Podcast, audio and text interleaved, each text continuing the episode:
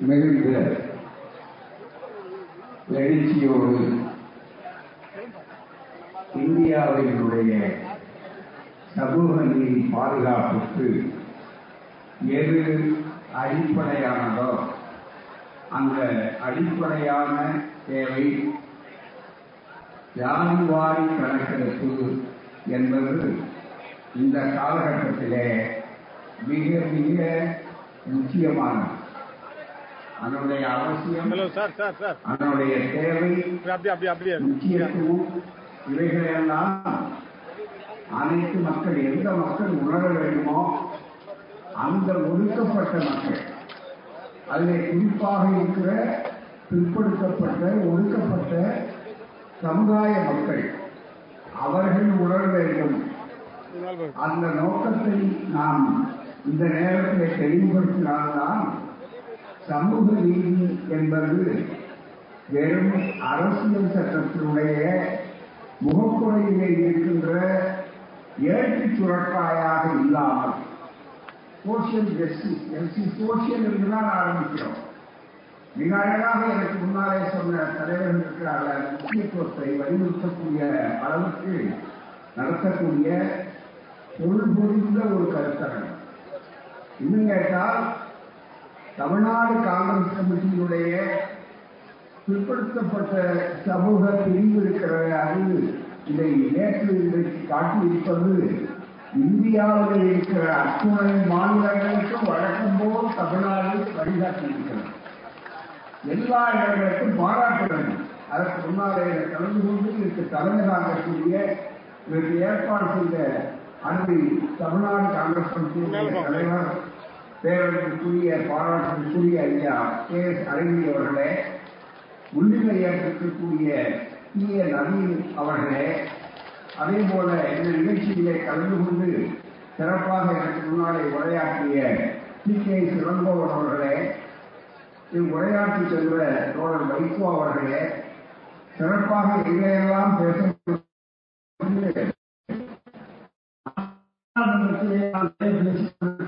நீங்கள் மக்கள் மன்றத்தில் பேசுகிறீர்கள் என்பதற்காக இடம் தந்திருக்கக்கூடிய அகில இந்திய காங்கிரஸ் பொறுப்பாளர் நம்முடைய குடும்பத்தை சார்ந்த அருமை தோழர் மாணிக்கம் தாக்கூர் எம்பி அவர்களே அதே போல இங்கு சிறப்பாக வரவேற்புரையாற்றிய போல உரையாற்றிய தமிழ்நாடு தோழர் பீட்டர் அல்போன்ஸ் அவர்களே தோழர் பாலகிருஷ்ணன் அவர்களே முத்தரசன் அவர்களே எனது அருமை சகோதரர் எழுச்சி தமிழர் தொல் திருமாவளவன் அவர்களே பேராசிரியர் சாரமொழியின் அவர்களே டாக்டர் ஜெயக்குமார் எம்பி அவர்களே பேராசிரியர் ஜவஹர்லால் அவர்களே அருமை சகோதரர் வேல்முருகன் அவர்களே மற்றும் இந்த நிகழ்ச்சியில கலந்து கொண்டிருக்கக்கூடிய அத்துணை காங்கிரஸ் பேரியக்கத்தினுடைய முக்கிய பொறுப்பாளர்களே நண்பர்களே நேரம் அதிகமாகிவிட்டது. நீண்ட நேரம் இந்த கருத்தரங்கம் நடந்திருக்கிறது. எனக்கு தெரிய ஒரு கருத்தரங்கம் ஒரு ஐந்து மணி நேரம் நடந்தது என்று சொன்னால் அது இந்த அரங்கத்தில் அறிஞர்கள் ஒரு பெரிய இந்த எல்லா கருத்துக்களையும் ரொம்ப அழகாக எடுத்து தோழர்கள். ரொம்ப தேவையான சுருக்கமா அவர் சொல்லி வைத்துக் கொண்டு பார்த்தா சமூக நீதி என்பது அரசியல் சட்டத்தில் இடம்பெற்றிருக்கிறது. இந்த அரசியல் சட்டத்திலே இடம்பெற்றதையே இப்போது இருக்கக்கூடிய இந்த மோடி தலைமையில இருக்கக்கூடிய ஆர் எஸ் எஸ் ஆட்சி பிஜேபி ஆட்சி எவ்வளவு பெரிய மோசடியை செய்து கொண்டிருக்கிறது என்பது தலையால் மோசடிங்கிற வார்த்தையை நாங்கள் திட்டவட்டமாக தெரிவிக்கிறேன் இந்த இடத்துல பேசினா ஒரு வழக்கு வந்து பாலாஜி சொன்னார் ஏற்கனவே ஒரு வழக்கு வந்துருச்சு. அடுத்து இதுல வழக்கு வந்தா இன்னும் நல்லா இருக்கும். அதனால ரொம்ப மிக முக்கியம். ஏன்னா மக்கள் மன்றத்தில் பேசுறத விட இப்ப ரொம்ப பேச வேண்டிய அவசியம் நீதிமன்றத்துக்கு முன்னால் பேச வேண்டிய அவசியம் அது உச்ச நீதிமன்றம் மாதிரி இருக்கக்கூடிய இடங்கள்ல பேச வேண்டிய அவசியம் ரொம்ப அதிகமாக ஆகவே அந்த வாய்ப்புகள் தயவு செய்து இழைத்து பாருங்கள் மிக முக்கியமாக எவ்வளவு அழகாக இந்த தெளிவாக இடஒதுக்கீடு என்பது என்பதற்கிறது இது உடலில் சலுகை அல்ல. ரொம்ப பேருக்கு அடிப்படையை சொல்லிக் கொடுக்கணும் இதுவரையில இந்த அடிப்படையை சொல்லிக் கொடுக்கல நம்ம மக்களுக்கு. அதுல எங்களுக்கெல்லாம் ஒரு பெரிய திருப்தி இந்த வேலையை ரொம்ப அழகா சொன்னார். சகோதரர் திருமா அவர்கள் பேசும்போது சொன்னார். காங்கிரஸே இப்ப திராவிட கழகம் ஆயிடுச்சா? திராவிட கழகம் காங்கிரஸ் ஆயிடுச்சா? அப்படின்னாக்கா எப்போ ஆகும்? ஏன்னா உண்மையை எப்போதுமே ஒன்றாகத்தான் இருப்பவன் ஏன்னா எங்களை பொறுத்தவரையில கொள்கை ரீதியாக காமராஜர் ஆட்சியாக இருந்தாலும் ஓமந்தூரால் ஆட்சியாக இருந்தாலும் அவர் அந்த காலத்திலே சொன்னாங்க தாடி இல்லாத ராமசாமி இவர் என்று அவர் சொன்னார்கள் புராணி காமராஜர் ஆட்சியை கருப்பு காக்கை என்று ராஜகோபாச்சாரியார் வர்ணித்தார். ஆகவே இந்த கொள்கை தான் முக்கியம். எந்த நிலை இருக்கிறது? அதுல இப்போ ஒரு பெரிய திருப்பம் ஏற்பட்டிருக்கிறது. சமூக நீதி. இந்த சமூக நீதியில இன்றைக்கு இவ்வளவு பெரிய திருப்பம் ஏற்பட்டிருப்பதற்கு இது மாதிரி இந்தியா பூராவும் சாதிவாரி கணக்கெடுப்பு இருக்கணும் என்று சொல்லி ஒடுக்கப்பட்ட சமுதாய மக்கள் யார் இதுவரை அழுத்தப்பட்டிருந்தார்களோ யார் விதிக்கப்பட்டிருந்தார்களோ அவர்களை மேலே விடு அவர்களை மேலே கொண்டு வா என்று சொல்லக்கூடிய ஒரு திருப்பம் காங்கிரஸில் ஏற்பட்டிருக்கிறது என்றால் அது இன்றைய காலகட்டத்தில் ஏற்பட்டிருக்கிற திருப்பம் வரவேற்கத்தகுந்த திருப்பம். இதை சொன்னார் என்னுடைய சகோதரர்கள் பேசும்போது சொன்னார்கள் திருமாவளவன் சொன்னார்கள் அதுபோல இளங்கோவர்கள் சொன்னார்கள். இன்றைய தலைமை இருக்கிறதே காங்கிரசுடைய தலைமை. சமூக நீதிக்கே முன்னுரிமை கொடுக்கக்கூடிய தலைமை. இதற்கு முன்னால் எந்த காலகட்டத்தில் இப்போதுதான். அன்னை சோனியா காந்தி அவர்களானால் அதே போல ஒரு பெரிய திருப்பம். இன்றைக்கு நாடே நம்பிக்கொண்டிருக்கிற ஒரே ஒரு நம்பிக்கை நட்சத்திரம் இருக்கிறது என்றால் அது ராகுல் காந்தி அவர்கள் தான் என்பது மறுக்கப்பட முடியாத உண்மை. அவர் எந்த கட்சிக்கு தலைவர் என்றார் இந்தியாவுக்கே வழிகாட்டக்கூடிய ஒரு இளைய புதிய நம்பிக்கையுள்ள ஒரு தலைவர். அவர் மீது என்ன உங்களுக்கு இவ்வளவு பாசம் என்று கேட்கிறார் அவர் தெளிவாக உணர்ந்தவர். உணர்ந்து எவ்வளவு? ஒரு தலைவருக்கு முதல் கல்வி என்னன்னா நம்முடைய கொள்கைக்கு யார் கொள்கை எதிரி கருத்தியல் ரீதியாக கொள்கை ரீதியாக தனிப்பட்ட முறையில அல்ல. கொள்கை ரீதியாக யார் எதிரி கொள்கை ரீதியாக யார் நண்பர்கள்? இது அடையாளம். அதுதான் மிக முக்கியம். அதை தெளிவாக அடையாளம் காண்பு கொண்டிருப்பது இன்றைய தலைமை. அதே மாதிரி அகில இந்திய காங்கிரஸ் கமிட்டி தலைவராக இருந்திருக்கிற திரு நாராயண காந்தி அவர்கள் அவருடைய காலம் ஒரு அற்புதமான இந்த திருப்பம் ஏற்படக்கூடிய வாய்ப்புகளை உருவாக்கி இருக்கிறார் உங்களுக்கெல்லாம் தெரியும் நேரம் இல்லை சுருக்கமா சொல்றேன். பெரியார் ஏன் காங்கிரஸ்ல இருந்து வெளியே வந்தார் காங்கிரஸ்ல ஐம்பது சதவீத இடஒதுக்கீடு தீர்மானத்தை காங்கிரஸ் ஏற்கவில்லை என்பதற்காக. இந்த ஐம்பது சதவீத இடஒதுக்கீடு இருக்கிறத உயர் ஜாதிக்காரர்கள் மற்றவர்கள் நீங்கள் வேண்டுமானால் எடுத்துக்கொள்ளுங்கள். ஐம்பது சதவீதத்தை. சதவீதத்துக்கு அதிகம். ஆனால் இன்னொரு ஐம்பது சதவீதத்தை ஒடுக்கப்பட்ட மக்களுக்கு பாதிக்கப்பட்ட மக்களுக்கு தாருங்கள். இதுதான் தீர்மானம். இந்த தீர்மானத்தை அவர் எப்போது காங்கிரஸ் சேர்ந்ததிலிருந்தே அவர் கொண்டு வந்தார் ஆயிரத்தி தொள்ளாயிரத்தி பத்தொன்பது காங்கிரஸ் சேர்ந்தார். இங்கே நண்பர்கள் பேசும்போது சொன்னார்கள் மற்றவர்கள் சொன்னார்கள் தெளிவாக. சென்னை மாகாண சங்கம் என்று ஆரம்பித்தார்கள் காங்கிரஸில் சேர்வதற்கு முன்னாலேயே அந்த கருத்தை உண்டாக்கினார்கள் காங்கிரசுடைய அமைப்புகளிலே சமூக நீதிக்கு இருந்தது. தொடர்ந்து இருபதுல தலைவராக இருபத்தி ஒண்ணுல திருநெல்வேலி திருவண்ணாமலை திருப்பூர். இப்படி மகசுல ஒவ்வொரு ஆண்டும் வகுப்புவாரி உரிமைக்கு வகுப்புவாரி உரிமைக்கு அவர்கள் தீர்மானம் கொடுத்துக் கொண்டே வருகிறார்கள். அதை உயர் ஜாதி ஆதிக்கம் தடுத்துக் கொண்டே வருகிறார் அதனால்தான் கடைசியில வேற வழி இல்லை என்று சொல்லி அவர்கள் வெளியே வர வேண்டிய அவசியம் ஏற்பட்டது. ஆகவே இந்த வரலாறு இதை இளைஞர்களுக்கு தெரிய வேண்டும். இன்றைக்கு எப்படி வந்தது மாறுதல் வந்ததுன்னா ஆங்கிலத்தில் ஒரு சொற்றொடர் உண்டு திடீர கம்பி ஃபுல் சர்க்கிள் என்று சொல்லுவாங்க. அது மாதிரி மிக முக்கியமான நேரத்தில் நாராயண கார்கே அவர்கள் கண்ணன் போது தீர்மானம் போட்டார் அவர் வந்து எடுத்த உடனே. அதாவது ராகுல் காந்தி அவர்களுடைய அந்த தாக்கம் அவருடைய கருத்து தீர்மானமாக வருகிறது. அவ்வளவுதான். அப்படி வருகிற போது சொன்னார் முதல்ல காங்கிரஸ் கமிட்டி அமைப்பிலேயே இந்த வகுப்பு உரிமை சமூக நீதி தத்துவம் இருக்க வேண்டும்.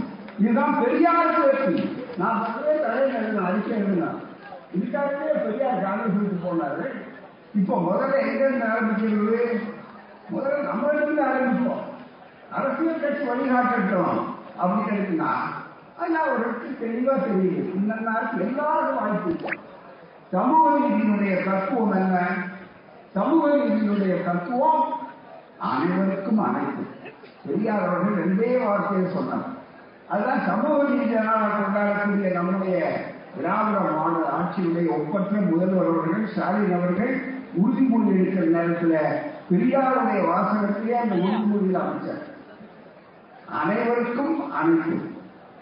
தயவு செய்து நல்லா எண்ணி பாருங்க யாருக்கு என்ன இறங்கு அனைவருக்கும் அனைத்தும் யார் உயர்ஜாதிக்காரர்கள் என்று சொல்லக்கூடியவர்களையோ முன்னேறிய ஜாதிக்காரர் என்று சொல்லக்கூடியவர்களையோ நாம நீரே சொல்லல. கழுத்தை பிடிச்சி வெளியே தரல. அல்லது தூக்கி எரியல அதுக்கு மேல என்ன சொல்றோம் உங்க பங்கு எவ்வளவு? அதை அனுபவிச்சீங்க. இவருக்கு எவ்வளவு பங்கு? அவர் அனுபவிக்கட்டும். அவருக்கு எவ்வளவு தேவை? அவர் அனுபவிக்கட்டும். எனவே நான் அவரவருடைய பங்கை அவரவர்கள் அனுபவிக்கட்டும் என்பதுதான் அனைவருக்கும் அனைத்தும். அதுதான் சமூக நீதி. சரி அவரவர்கள் பங்குங்கிறது எப்ப தெரியும்? கணக்கெடுத்தாதான் தெரியும். நாங்க இங்க பேசின சில பேர் நண்பர்கள் இளங்கோவர்கள் சொன்னார் நான் அந்த கருத்தை நினைச்சுன்னா அவர் கண்டிப்பா சொன்னார். இது ஒரு விசித்திரமான ஒரு கட்டளை எப்படின்னா சில பேருக்கு யார் ஜாதியை ஒழிக்கணுங்கிறாங்களோ அவங்க தான் ஜாதி வாய்ப்பால் கணக்கெடுக்கிறாங்க இன்றைக்கு நாளைக்கு இந்த கொள்கை யாருக்கே அழிக்க வேண்டும் ஒழிக்க வேண்டும் என்ற அன்பிகிலேஷன் இது அம்பேத்கர் அவர்கள் கொடுத்த தலைப்பு. அழிக்கணும். ஜாதி அழிக்க முன்னாடி ஜாதி இருக்கே. இந்த நாட்டை பொறுத்தவரை உலக நாடுகளுக்கு நம்ம நாட்டுக்கு என்ன வேறுபாடு? அடிப்படையில மற்ற நாடுகள் எல்லாம் மனிதன் பிறக்கிறான். இந்த நாட்டில் ஒரே ஜாதிக்காரன் தோற்ற ஜாதிக்காரன் தொடரக்கூடிய ஜாதிக்காரன் தொடரக்கூடாத ஜாதிக்காரன் படிக்கக்கூடிய ஜாதிக்காரன் படிக்காத கூடாத ஜாதிக்காரன் படிச்ச நாட்டில் இருக்கணும் படிச்ச காலேஜ் இயக்க சாஸ்திரம் எழுதிய சட்டம் இருந்துச்சும் தர்மமா இருக்கு சனாதன தர்மமா இருக்கு. சாதாரண மன நீதி அந்த மனநீதி வரணுங்கிறதான ஆர்எஸ்எஸ் கொள்கை. இந்திய அரசியல் சட்டம் உள்ளவங்க ஆர்எஸ்எஸ் ஏழு தமிழக அறிவித்தாங்க. ஆர்எஸ்எஸ் தலைவர் சொல்றாங்க மனநீதி வர வேண்டிய இடத்துல கொண்டு போய் இப்படி ஒரு அரசியல் சட்டம் வரலாமா அப்படின்னு கேட்கிறாரு. மிக முக்கியமா. ஆகவே மனநீதியில என்ன வந்தது? உயர்ஜாதிக்காரர் படிக்கணும் உயர்ஜாதிக்காரன்னா வரிசை அடுத்து சொன்னார்கள் வரிசை சோழர்கள் சொன்னாங்க. ஆகவே அந்த அடிப்படையை எடுத்து பார்க்கும்போது பாதிக்கப்பட்ட மக்களுக்கு பரிகாரம் தேவை. பந்து இருக்கு. ரொம்ப குறை சமையல் குறைச்சல். வந்தவங்க அதிகம். அப்ப என்ன பண்ணுவோம்? யாருக்கு முன்னுரிமை கொடுக்கணும்? சாதாரணமா ஒரு வளர்ச்சிக்காக சொல்றோம் ஏன் கணக்கீடு தேவை அப்படின்னா பசியே உட்காரு ரொம்ப நாளா சாப்பிடாம இருக்காங்க அவருக்கு அவனுக்கு முதல் பகுதியில் உட்காருங்கன்னு சொல்றோம். அப்ப யார் யார் இந்த ஏற்பட்டார்கள் அவங்க கணக்கெடுக்கிறோம் அதே மாதிரி புளியேற்பக்காரன் நிறைய சாப்பிட்டு அஜீரணத்துக்கு மருந்து சாப்பிடலாம் பாருங்க. அவன் கொண்டு போய் முன்னால உட்கார வச்சு நீ வராத நீ வரக்கூடாது. நீ நீ சாப்பிட்டாலே நான் சீட் ஆகிடுது நான் பார்க்கல நீ பா சாப்பிடும்போது பார்க்கக்கூடாது. இப்படி ஒரு ஜாதியை சொல்லிக் கொண்டிருக்கிற போது ஜாதி ஒழிய வேண்டிய என்பது என்னுடைய கொள்கை ஆனால் அது இருக்கிற காரணத்தினால இந்த நாட்டில் ஜாதி அடிப்படையில மிக முக்கியமாக எல்லாமே அமைந்திருக்கு பிறக்கும் போது ஜாதி சாகும் போது ஜாதி சுடுகாட்டிலும் ஜாதி. ஒரு மனுஷனுக்கு தொல்லையே வந்து உயிர் இருக்கிற வேலையில தான் ஆனா ஜாதி தொல்லை இருக்கு பாருங்க. இது வந்து உயிர் போன உட்பாடு யாரும் உயிர் போடுறதில்ல மனுஷனுக்கு தான் உயிர் போகுது. நேரம் சுடுகாட்டுக்கு போய் இருக்குது இது என்ன ஜாதிக்கார சுடுகாடு? என்ன? திருப்பி எந்திரிச்சு வந்துருமா? பணம் வீட்டுக்கு வந்தா லாபம் அதெல்லாம் மிக முக்கியம். அதை பற்றி கவலைப்படல. ஆகவே நான் நாங்க ஜாதி ஒழிப்புக்காரர்கள். பின்னையே ஜாதி வாரியா கணக்கெடுக்கணும்னு சொல்றோம். ரொம்ப சிம்பிள் ரொம்ப சாதாரணம். இங்க நல்லா விளைவிக்கணும் மற்றவர்களுக்கு சொல்லணும். அதுதான் மிக முக்கியம். ஜாதியை காப்பாற்ற அல்ல சகோதரர் சொன்ன மாதிரி. உங்களை காப்பாற்ற மக்களை காப்பாற்ற சமூக நீதியை காப்பாற்ற இது தேவை. பாலம் கட்டணும் ஜாதி ஒழிப்பு பாலம் கட்டியாகணும் அதுதான் ஜாதி ஒழிப்பு இலக்கியம். இலக்கணம் இலக்கு. ஆனா பால் கட்டுற போது இடிச்சுட்டு என்ன வர்றாங்க அதுக்காக ரெண்டு பக்கமும் போகாம இருக்க முடியுமா? அதுக்காக என்ன செய்யறோம் நாம? ஒரு மாற்று பாதை போடுறோம் டைவர்ஷன் ரோடு அந்த டைவர்ஷன் ரோட்ல போகணும் அது வரையில. அதுதான் இடஒதுக்கீடு. அதுதான் சமூக நீதி. அந்த சமூக போகணும்னா ஒரு மாற்றுப்பாதை தேவை.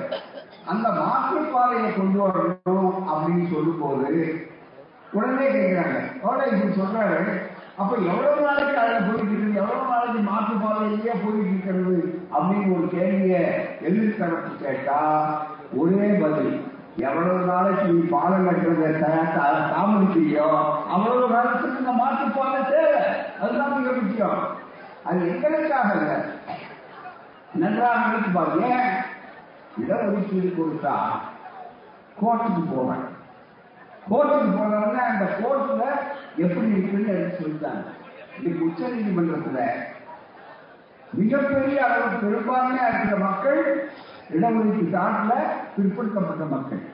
அன்னைக்கு ஐம்பத்தி ரெண்டு மண்டல் சொல்றப்ப அவர் எடுத்த கணக்குல.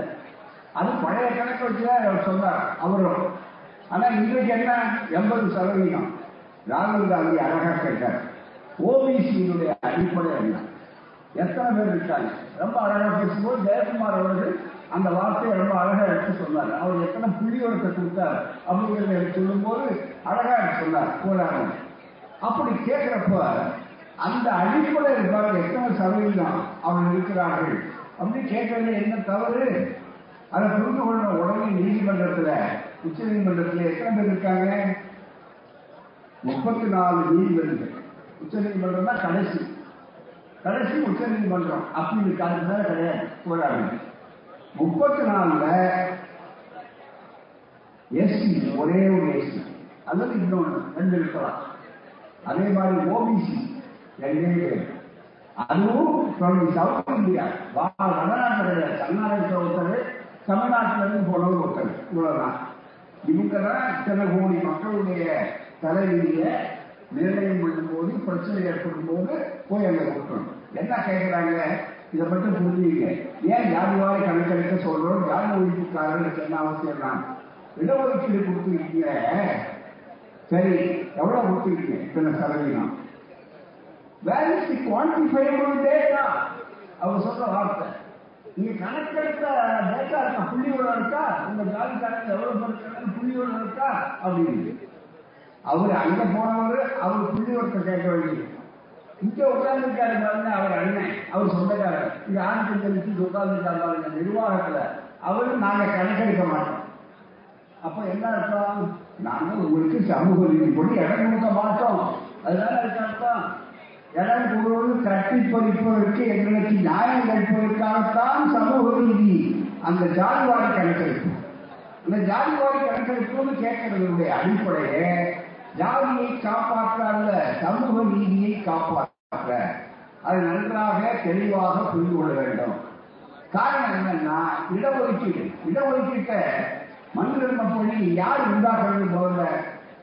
இடஒதுக்கீட்டை நாம உண்டாக்குறீங்க ஒதுக்கப்பட்டவர்களோ தாழ்த்தப்பட்டவர்களோ பிற்படுத்தப்பட்டவர்களோ பெண்களோ இடஒதுக்கீடு உண்டாக்கல.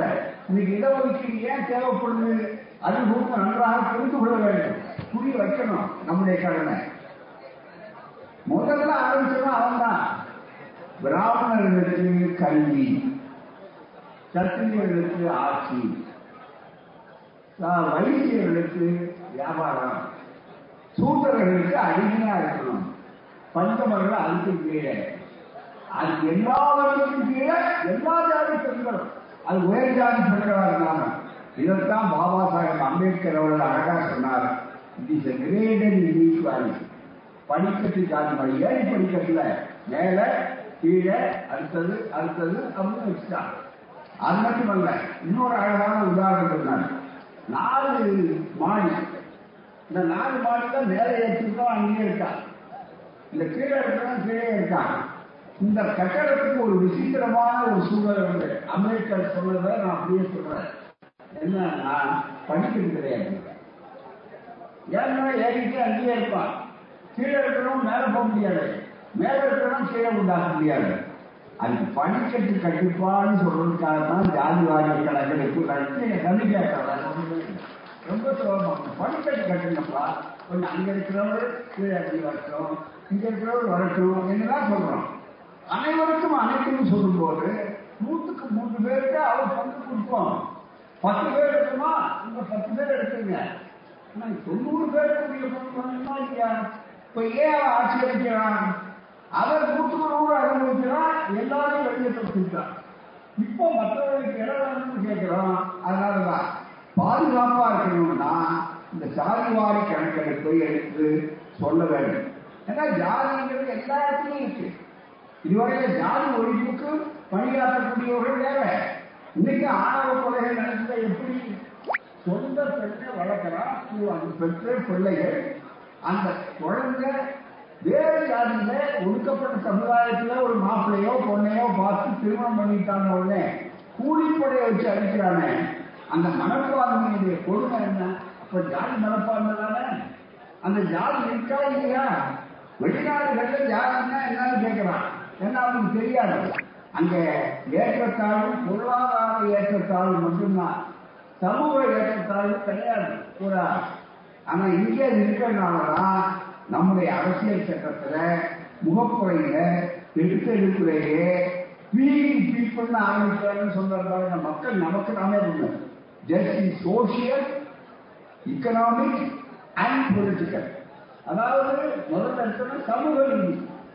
இரண்டாவது பொருளாதார நீதி. மூன்றாவது அரசியல் நீதி. இந்த அரசியல் மூணு வரணும்னா இந்த அரசியல் நீதி இன்றைக்கு அடிப்படை இருக்கணும்னா என்ன செய்யணும் தானே ஆகவே நான் இந்த இடஒதுக்கீட்டை காப்பாற்றுவதற்கு சமூக நீதியை நிலைநாட்ட சாதி வாரியாக கணக்கெடுப்பு. அந்த சாதி வாரியா கணக்கெடுப்பு கொடுத்தாங்கன்னா சாதியை ஒழிக்க முடியும்.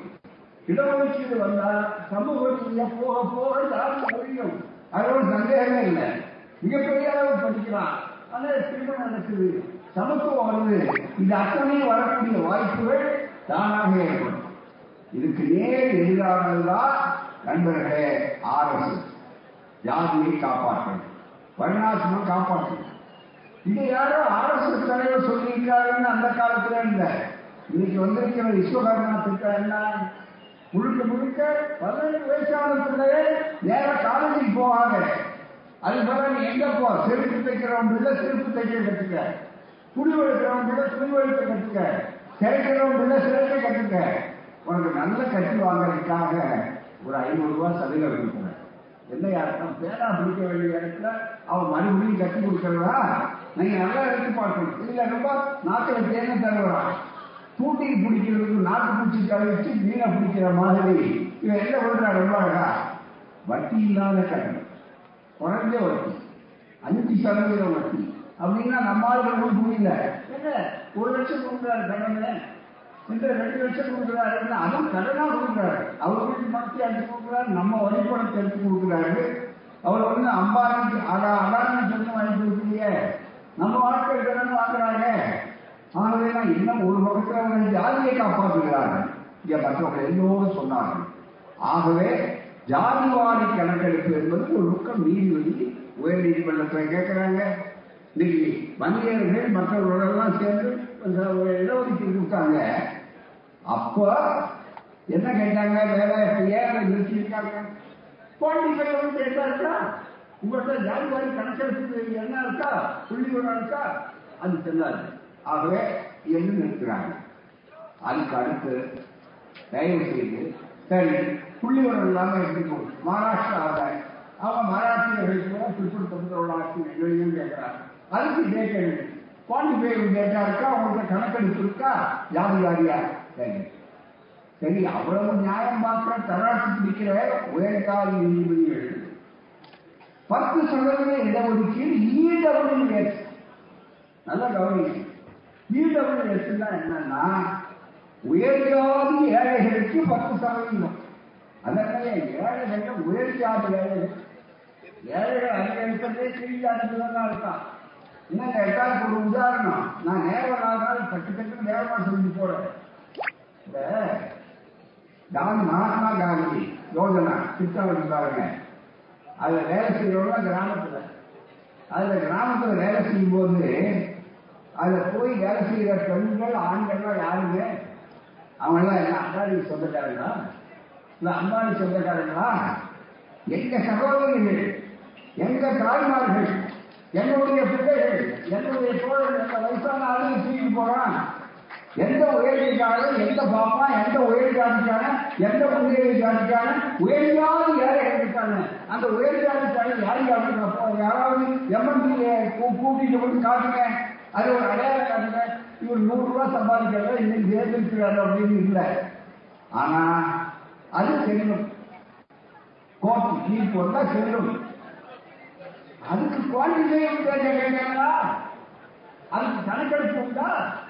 நீங்க ஐம்பது சதவீதம் நமக்கு வந்ததுன்னா அறுபத்தி ஒன்பது சதவீதத்தை தமிழ்நாடு போராடி அது வெற்றி பெற்று அது நிலைக்க வச்சு ஏற்கனவே அதுக்காக பாடுபட்டு அந்த ஒன்பதாவது அட்டவணை பாதுகாப்பையும் நைன்த் ஷெட்யூல் பாதுகாப்பையும் விட்ட பிற்பாடு கிட்ட போக முடியல ஆனா அந்த அறுபத்தி ஒன்பது வந்தா அப்ப ஐயோ என்ன அநியாயம்? ஐம்பதுக்கு மேல போயிடுச்சு. ஐம்பதுக்கு மேல போயிடுச்சு ஐம்பதுக்கு மேல எப்படி கொடுத்தாங்க? அப்படின்னு. இப்போ இவங்க பத்து சதவீதம் உயர்ச்சி வருங்க உடனே அதை பத்தி மூச்சே விடல சரி ஐம்பது சீட்டு போட்டு இந்த பத்து எங்க இருந்து நான் உயர்ஜாதி இருந்து கொடுக்குறேன். நல்லா புரிஞ்சுக்கீங்க. ஆனா ஏழைகளை சொன்னாங்க. ஏழைகளை கொடு. எல்லா ஜாதி ஏழைகளுக்கு தான் கொடுக்கணும் அதே மாதிரி எல்லாருக்கும் கொடுக்கணும். அனைவருக்கும் அனைத்தும் சமூக நீதி என்பதுதான். ஆகவே நான் அதுல கூட எவ்வளவு குற்றவாட்டம் எவ்வளவு மோசடி இருக்கு அப்படிங்கிற அடையாளம் நமக்கு ஐம்பது சதவீதத்துக்கு மேல வந்தா அவருக்கு கூடாது. தள்ளி போச்சு திறமை போச்சு. ஆனா அவங்களுக்கு உயர்ஜாதிக்கு அனுப்பி வந்தா என்ன பத்து சதவீதம் எப்படி அங்க இருக்கும்? புதுச்சேரியில அங்க அமல்படுத்துறாங்க. இங்க அமல்படுத்துற காரணம் திராவிடர் ஆட்சி இருக்கு திராவிட மாணவர் ஆட்சி இருக்கு. அதனால இங்க அமல்படுத்த முடியாதுன்னு வரையில உறுதியா இருக்காரு. கூறாருங்க அங்கே என்ன நடந்ததுன்னா பாண்டிச்சேரியில சொல்றாங்க மொத்தம் நாங்க ஈடபிள் நியூஸ்ல முன்னேறிய ஜாதி பட்டியல் போட்டிருக்கிய அது அஞ்சு சதவீதம் தான் மொத்தமே இருக்கும். அஞ்சு சதவீதம் மக்களுக்கு பத்து இடம் இடஒதுக்கீடு எவ்வளவு பெரிய முரண்பாடு? இதெல்லாம் எடுத்து பேசணுமே இதெல்லாம் புரிஞ்சுக்கணுமே. நம்ம ஆளுகளுக்கு இதை புரிஞ்சுக்க வைக்கிறதுக்கே சக்தி இல்லை. இந்த நேரத்துல இதையெல்லாம் எடுத்து ரொம்ப தெளிவா மக்களுக்கு கொண்டு போய் சேர்க்கணுங்கிற கவலையோட தமிழ்நாடு காங்கிரஸ் கமிட்டியினுடைய பிற்படுத்தப்பட்டவருடைய பிரிவு இதை செய்திருப்பது பாராட்டத்தக்கது தோழர்களே இது ஒரே ஒரு கருத்தரங்கத்தோடு நிறுத்தாருங்க ஒவ்வொரு மாவட்டத்திலையும் இந்த கருத்தரங்கை உண்டாக்குது. அது மட்டுமல்ல இன்னும் இப்போ நமக்கு பெரிய வாய்ப்பா காங்கிரஸ் தலைமை இளம் தலைமை இந்த கருத்தை முன்னால வச்சு சொல்றதுனால வடபுலத்துல இந்த கருத்தை அதிகமா பண்ணணும். அதுதான் மிக முக்கியம். இங்க மட்டும்தான் சொல்றான்னு நினைக்காதீங்க. இங்க எப்போ உண்டாக்குறது எல்லாருக்கும் தான். நமக்கு பயனாக இருந்தாலும் முதலாவது அரசியல் சட்ட திருத்தத்தை தன்னை பெரியார் கொண்டு வந்து காமராஜர் உபயோகம் சொன்னாங்க. ஐம்பத்தி ஒண்ணுல வந்தது. அரசியல் சட்டத்துடைய முதல் அரசியல் சட்ட திருத்தம். தமிழ்நாட்டில் மட்டும்தான் அந்த கம்யூனல் ஜீவோ இருந்தது. வகுப்புவாடி உரிமை. இந்த திருத்தம் வந்ததுனால இந்த வழக்கு வந்ததுனால என்ன லாபம்னா மறைமுக நன்மை ஏற்பட்டது என்னன்னா இந்தியா பூராவும் இருக்கிற பிற்படுத்தப்பட்ட மக்களுக்கு அதனால் வெளியேறி வெளியே ஏற்பட்டது. கூடாது ஆகவே தமிழ்நாடு இந்தியாவை கொடுத்திருக்கு அதே மாதிரி இன்றைக்கு நீங்கள் காங்கிரஸ் கமிட்டியின் மூலமாக இந்தியா முழுக்க இதை கொண்டு போய் சேர்க்கக்கூடிய அளவுக்கு வாய்ப்பை உருவாக்கி இருக்கிறீர்கள். ஒவ்வொரு மாவட்டத்திலையும் இந்த கருத்தை சொல்லுங்க. தெளிவான கருத்துக்களை சொல்லுங்க. சமூக நீதி என்பது சலுகை அல்ல. சமூக நீதி என்பது பிச்சை அல்ல. சமூக நீதி என்பது நமக்கு பெறக்குரிமை ஆகவே அந்த பிறப்புரிமையை வலியுறுத்தணும்னா எந்த இடத்துல கண்ணி வழி வச்சிருக்கான் அப்படின்னா அந்த கண்ணி வழி புதைச்சி வச்சிருக்கிற இடம்னா இந்த கணக்கெடுப்பு நடத்தாத கணக்கெடுப்பு நடத்தாதேன்னு சொல்றான். அந்த கண்ணி வழியை கண்டுபிடிச்சு தூக்கி போடுறதுதான் இந்த ஜாதிவாடி கணக்கெடுப்பு என்ற ஏற்பாடு. ஆகவே அதை சிறப்பாக செய்துள்ள அத்துணை பேருக்கு நன்றி. நேரத்தில் நெருக்கடிகளாக முடித்துக் வணக்கம் நன்றி. வாழ்க பெரியார். வளர்க சமநீதி கருத பூர்வம் இந்த வடநாட்டுக்காரர்களுக்கு நாம சொல்லணும். தென்னாட்டை பொறுத்தவரையில நாம எல்லாமே அனுப்பிச்சிட்டோம் எங்க கர்நாடகா உட்பட இங்க பிஜேபி இடம் இல்லைன்னு அனுப்பிச்சாச்சு வடநாடு இப்ப அனுப்ப அதுதான் மிக முக்கியம். இந்தியா இன்னும் ஆறு மாதங்களில் இந்தியா கூட்டணி தான் வெற்றி பெற்று ஆட்சி அமைத்து அங்கே இருக்க போகிறது. அப்போது இவைகள் வரும். இப்போது செய்யாவிட்டாலும் அப்போது செய்வோம். அன்றைக்கு இதே மாதிரி அழைத்து பாராட்டு கூட்டம் நடத்துவோம் த- தாழ்வாரி கணக்கெடுப்பு நடத்தக்கூடிய உத்தரவு போட்ட அரசாங்கமே உங்கள் வாழ்க வருக என்று சொல்லக்கூடிய அளவுக்கு வாய்ப்பை உருவாக்குவோம். அந்த முயற்சியை தொடருங்கள். தொய்வில்லாமல் தொடருங்கள். நன்றி வணக்கம்.